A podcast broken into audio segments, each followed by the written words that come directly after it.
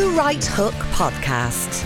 Make business sense on the road with the Mitsubishi Outlander Business, the two seater SUV with low BIK, 200 euro VRT, and a five year warranty. MitsubishiMotors.ie. It's the right hook Tuesday style. Well, Manchan Magan came back to us last week, and he will now be with us until the next election, wherever, whenever that might be.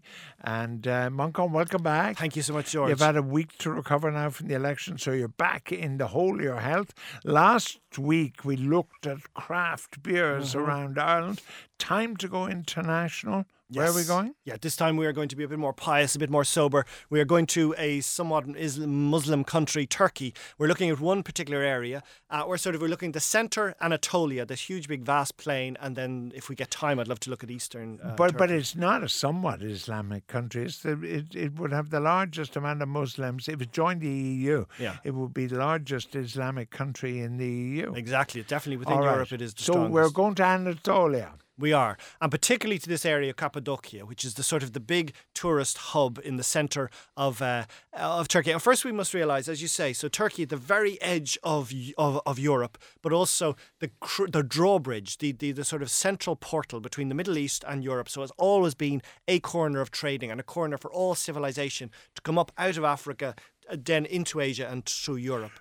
Right. Yes, Con- it used to be Constantinople, yes, exactly. So what happened? and then it became Istanbul. that's right. And what is it now? Well, the key element, it's still Istanbul, but the key element was that, as you said, the world changed. This was sort of a center for Hittite, for Persian, for, for civilizations until suddenly Emperor Constantine, on his deathbed uh, in 337 AD, converts to Christianity and the world changes. So Christians, from having been a persecuted minority, suddenly become uh, the beginning of a whole new empire that has that has transformed all our worlds, and it happened, as you say, right uh, right in Istanbul. And the area we're looking at, Cappadocia, um, which is about ten hours bus ride or a shorter flight in the centre. It's it's sort of the area that people often ask me about when they talk about. Turkey. All right. So we fly to Istanbul, presumably. Uh, yes, we fly to Istanbul. Yeah, uh, you could fly directly to, to Cappadocia depending on your time, and I'd probably I'd fly one way and take the bus back to Istanbul. So you know, a ten-hour bus ride. No, thanks very much, Manchan. Don't even suggest the countryside is so beautiful. I don't care. Ancient olive I'm not going to sit in a bus for 10 soap makers, shepherds,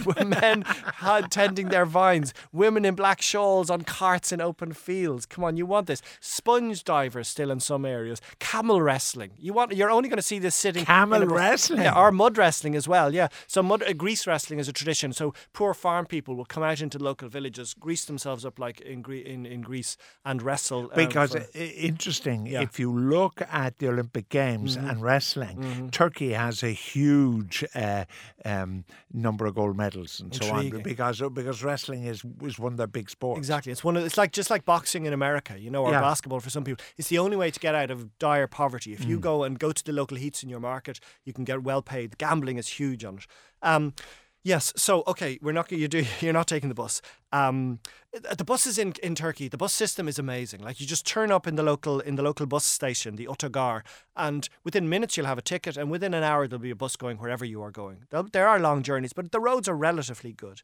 If flying instead, okay, you're going to fly. You can fly, as I said, fly to Istanbul, but and then take a little hop flight, or you can fly to, sort of directly, you know, via Amsterdam and via some other place, wherever you're going to um, or Kayseri, both sort of within a within an hour's ride from from Cappadocia.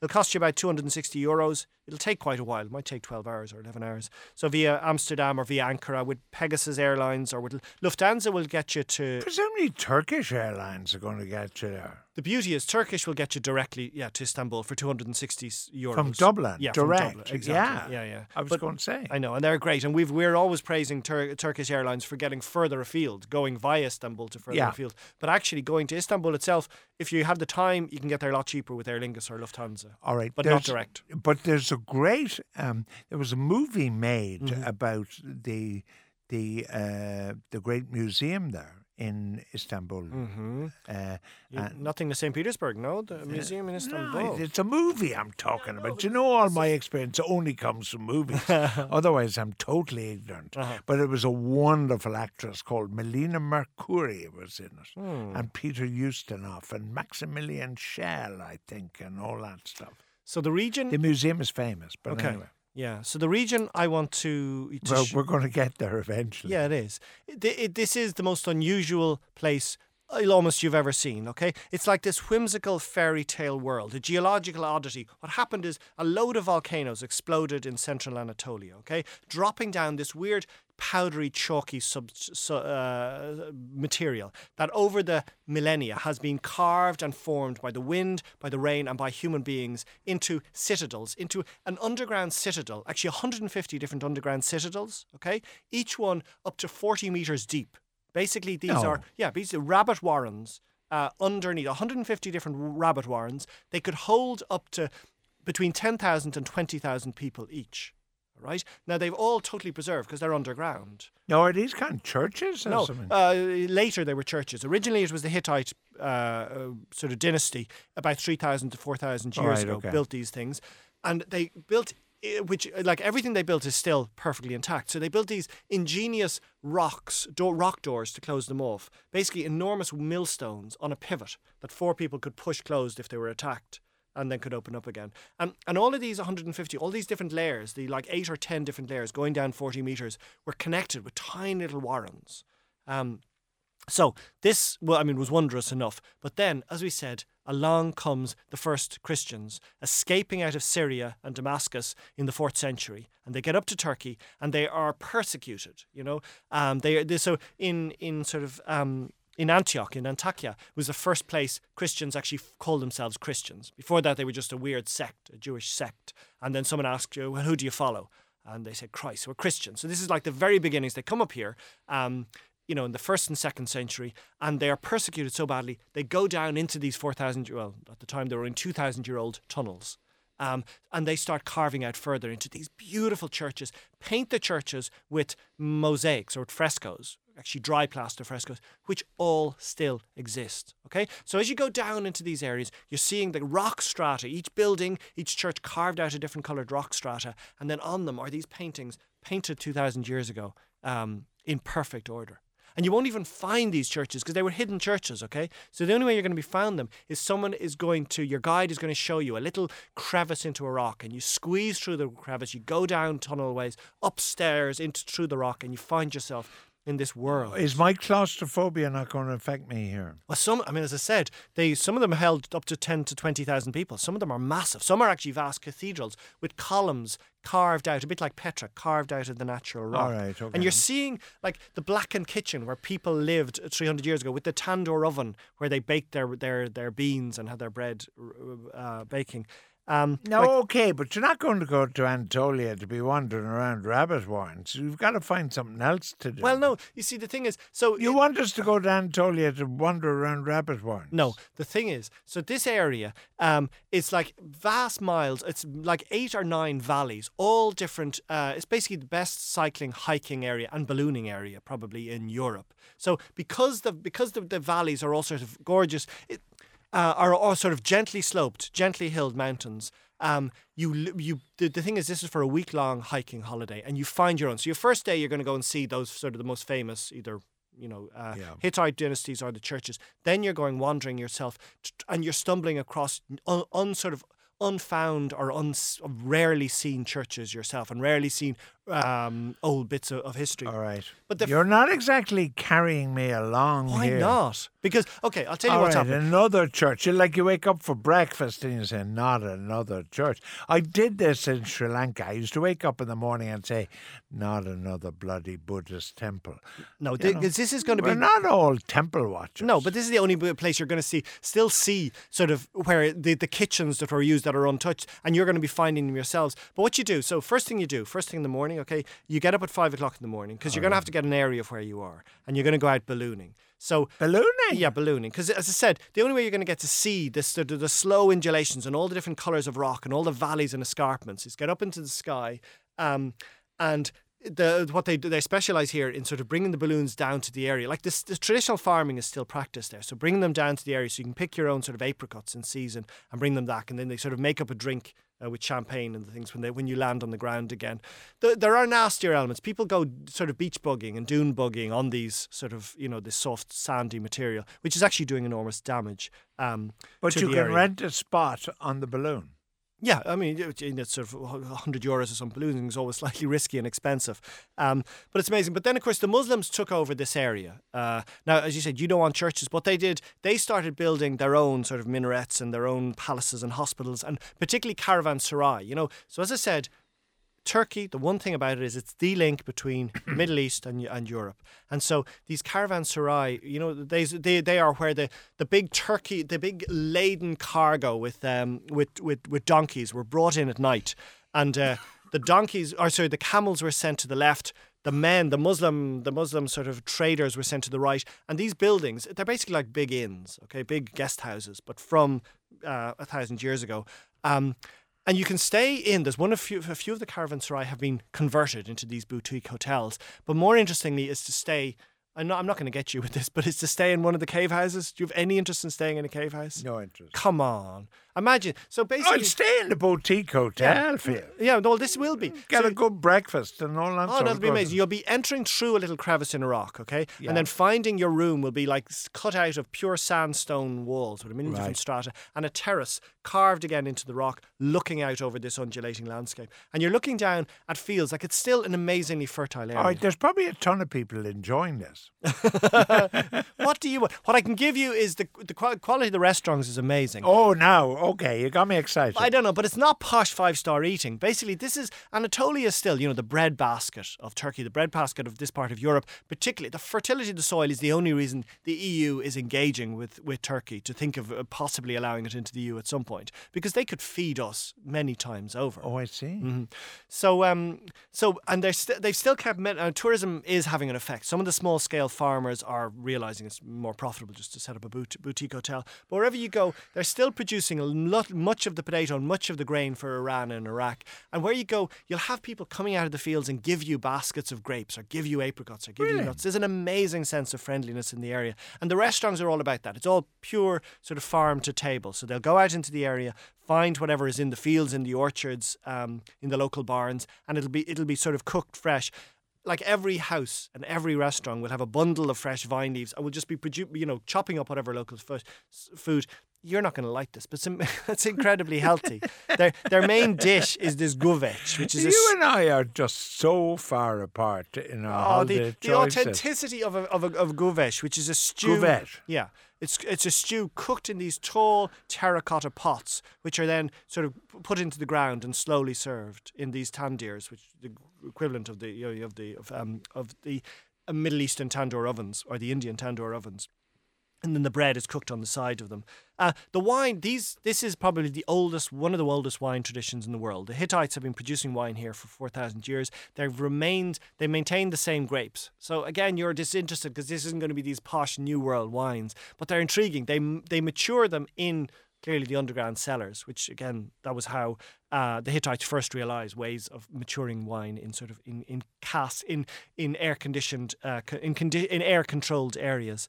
Um, and the wines, they're sort of they're bubbly and light. They're they're they're a taste that you're not going to get anymore. Um, So, oh, well, now bubbly light I could manage. good, okay, okay. And they're white wines, are they? Or Yeah, no, there's both red and white, right, and uh, clearly also a sort of an ouzo type raki. You know, they, they All always right. like their their spirit, their wine spirit. Um, pottery and carpets. Do Turkish carpets have any interest in you? this is and this is one of the areas that has still been producing a form uh, in the, the Urgup is a centre, um, which has been producing the same brightly pigmented area. You can visit the the, the carpet, the the the, is the factory, see them with the raw wool being dyed. All the different vegetable colours, and then either have your own created or um, or just buy Now, ones that are there. the interesting thing about Mm. this, listening to you, because Mm-hmm. I mean, you're sort of going back 4,000 years, part of it. Eh, English spoken not widely, I no, not imagine. widely at all. No. Yes, Um, yeah, so that's a problem. No, it's immersing yourself. Like, because even the still, that sort of questionable, belly dancing is still a big thing, not for tourists now, for the local men. Belly dancing, the belly The dancers. men belly dance. No, they don't belly dance. The local men will go into the local bar, will drink raki all night. Belly dancers come out at about midnight until six o'clock in the morning. So this it's an area which isn't strongly touristified. You're seeing Anatolian culture like untouched for centuries. It's a hard place. Uh, you know, it, it's it is not the easiest place to engage in, but from from a cultural, from a deep culture, an untouched culture, still in the very side. Like they still get their fertilizer from these pigeon coops. They have pigeon coops where they collect all the fertilizer, which they've been doing again for four thousand years. Okay, the one place I want you to get, going further east is getting trickier now because of the refugees coming up from Syria. But Antioch, the famous, uh, the first town of Christianity, where um, Saint Paul set up uh, before moving further in, is um, so it's now called Antakya, okay, and it is worth going to. Again, it's either another long bus, it's either another eleven hours in bus, or another quick flight. Uh, Right. But Paul uh, did, St. Paul did a lot of stuff around here. I mean, this is where, you know, he exactly, went. Yeah. exactly, yeah. So, and Antioch was where the first ever the the the pre- precursor of the Olympic Games. They were called the Antioch Games, and you still see. So, you know, obviously before the Christianity, the Grove of Daphne is still there with the the an Apollo temple, all right outside the town. Again, you know these haven't been heavily touristified, so it's a bit dingy. You're gonna, it's a bit rubbish. You know, there's rubbish cast around, but you're getting to see a sense of, as you say, those very first Christians who arrived. They were sort of the Nazarenes at the time, came up to the area, um, and so so Saint Peter was coming up from Aleppo. So they come up from Jerusalem up to Aleppo, the sad town in Syria that is now devastated that we now can go cannot enter, um, and sort of right outside the area, you'll see what they say is the original uh, altar that that Saint Peter first said his mass on his way to Rome, which is probably you know not true. There was a there was a thing found. They found the first stake that was put into Jesus on the cross, but this was found in the 12th century by one of the lead crusaders, and it was one of the key elements at the time. Whenever the crusaders were losing a battle against the Muslims, the, suddenly the leader would say, "Oh, we've just found a piece." So like the baskets from the 12 bread and fish baskets baskets are said to be buried in Istanbul. Um, likewise, you know, there's there's nails from the cross everywhere here, so you can't quite believe. Uh, the, uh, believe what you're being shown, uh, but in theory they say that this is the last I staff. that know, but first- all that kind of stuff is a bit okay. I mean, I think so. Like for an area where you can see the very beginnings of Christianity, you can see Yes. the, the that classic Crusader fights, which you used to go down to Syria to see, and unfortunately you can't experience that in these places now. Um, also, as well as those sort of the frescoes, the like the the the fourth, the fourth and sixth and seventh century frescoes in Cappadocia, some of the mosaics in uh, in Antioch of like these are first BC, second BC mosaics, perfect replicas of Dionysius, uh, drunken Dionysius, uh, and a sort of a happy. Dionysius was Ulysses, was he? Was how do you mean was Ul- Ulysses? No, he was no, the god of he was the god of excess and love and fun. Oh, was he? yeah, yeah, Oh, yeah. I'd be a big fan of his. Very good, yeah. Uh, and the Happy Hunchback is the other, who is a sort of a priapic, uh, sort of large organ. Happy dancer. hunchback. Yeah, yeah. Sounds like one of your craft beers you were talking about last week. Yeah. Um, no, so what you're getting is it's a glimpse of another world. You can, of course, you can go to Istanbul, but it's had the problem with that is it has been too westernized. The- the- Yes. going further, you're getting to see a world which is still strong, a strong uh, element and strong foot of it Uh, in the, the only um, people listening, of course, Yeah. will will certainly now have some concerns about the fact that uh, there are what two million refugees in Mm-hmm. Yeah. Turkey. I mean, Turkey must be creaking at the very seams in terms of this uh, huge growth. Well, particularly this area, yeah, in the east, and particularly Yeah. Antioch, which is right beside the Syrian border. So the problem is, but it, unfortunately, that has the, all that problem has just been funneled into refugee camps. And the minute you're two miles from the refugee camps, it's quite safe, and you're not seeing a sense of them again. Yeah. So uh, the thing is, we need to support Turkey at the moment. We need to support, like at the moment we can get back into Syria again. Which, don't worry, I won't be, I won't be uh, advocating that for another few years. But we need to immediately start supporting this area of eastern Turkey is taking a huge toll by this area. Tourism is almost stopped by there, and it is safe. So I just want to get people. There is a sense of friendliness, a sense of authentic culture there that you're not going to find um, in, further west in Turkey. Despite how easy and pleasant it is to go down to the coastal resorts in the south or to go to Istanbul, going to these more pure, more primitive areas will repay itself. But but that is true of so many um, countries that you most tourists go to the places that are easy easy to get to and provide. Um, I always remember uh, being very young, like as a uh, a poor student, but I fell in love with a, a, a girl from Barcelona, and then I went down to Sitges, and and um, like there was this fella given out in a hotel because there wasn't bacon, egg, and sausage available for breakfast, you know, and and he was in Spain for crying out mm-hmm. loud, and this is Spain in 1962 or thereabouts, you know, um, when you could get so much of a feel of authentic Spain mm-hmm. when the, the wounds of the Civil War were still open.